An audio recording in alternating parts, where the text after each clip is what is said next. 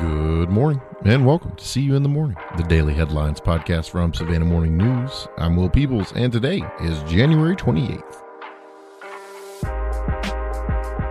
See You in the Morning is production of Savannah Morning News and SavannahNow.com. You can find this show as well as tons of other local content at SavannahNow.com.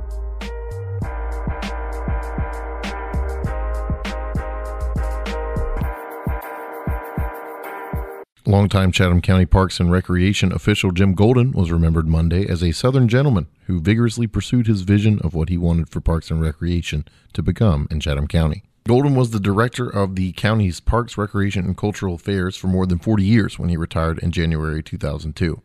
His legacy included more than 200 sports teams, 30 parks, 36 ball fields, three lighted sports complexes, and 22 lighted tennis courts.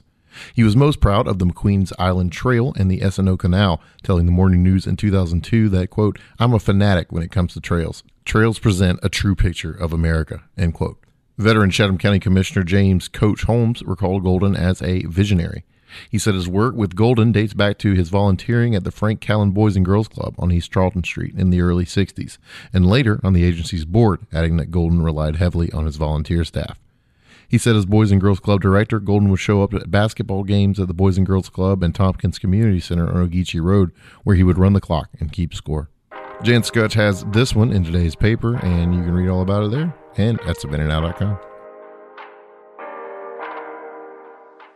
The Georgia Supreme Court on Monday rejected an appeal by a Savannah mother of four who was found guilty but mentally ill in the 2015 drowning deaths of her two daughters, who she told police she wanted to give back to God.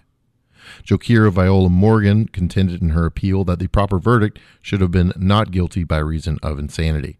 Morgan, 28, was convicted in 2017 by a Chatham County Superior Court jury in the October 6, 2015 death of her daughters, Savannah West, 8 months, and Zyra Morgan, 18 months, who were drowned in a tub of water at their home on West 59th Street. Morgan was sentenced to two consecutive life prison terms. Prosecutors presented evidence that Morgan lived in squalid conditions with the children's father, who was neglectful of the children and abusive and unfaithful to Morgan.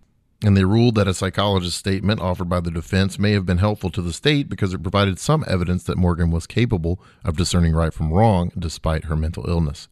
But the court said it was concerned about the admission of a police officer's body camera recordings in the case to show events at the scene of the drownings. The court found no reversible errors in admission of the body cam footage. At trial, jurors determined that Morgan was criminally responsible for killing her children and found her guilty but mentally ill on all charges. They rejected her special plea of not guilty by reason of insanity. This one is also a Skutch story. He's in there quite a bit today, and you can find his work at savannahnow.com.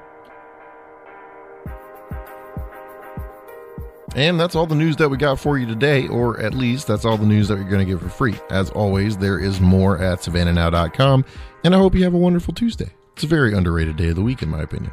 Thank you so much for joining us. And from all of us here at the newsroom, I'm Will Peebles, and we'll see you in the morning.